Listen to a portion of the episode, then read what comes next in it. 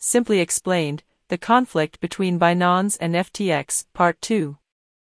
This article is a continuation of the first part of the conflict between Binance and FTX, which can be found here.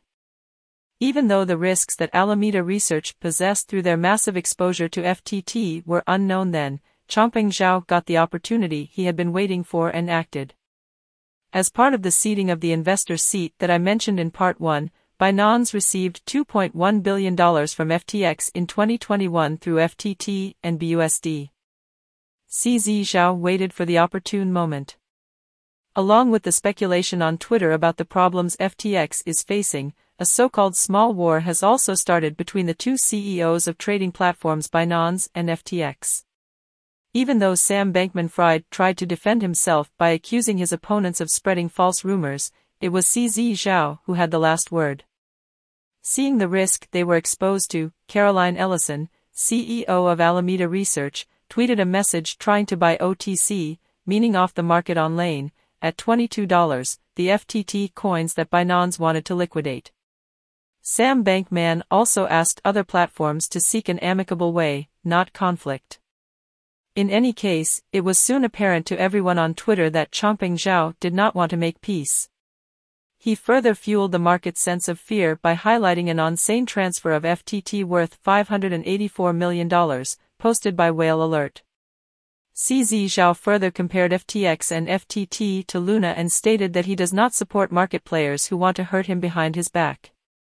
The Binance boss post further fueled the negative market sentiment surrounding FTX's possible insolvency and contributed to the association of FTX with an anti-crypto entity. Not only that, but the post and the sold coins significantly impacted the price of FTT, causing it to suffer a decline of over 80% in a single day. What can happen next with FTX? The brilliant strategy that CZ Zhao showed with this attack proves that the Binance boss knows the situation in the crypto sphere very well at the moment.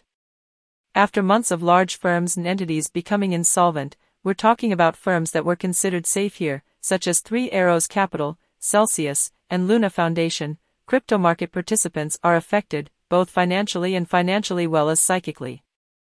The most prudent move that small and large investors can make is withdrawing their funds from FTX, even if the platform is not genuinely insolvent. Ironically, an extremely high volume of withdrawals could prove the speculation.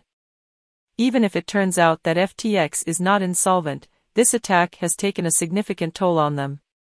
The competition, especially by Binance, stands to gain from these events. What does the war between Binance and FTX mean for the crypto sphere? The most obvious answer is that such a war could lead to insolvency for FTX. Also, considering the current prices in the crypto market, the consequences could be catastrophic. There is a good chance that FTX will come out on top, but we know that the dice have been thrown between Binance and FTX.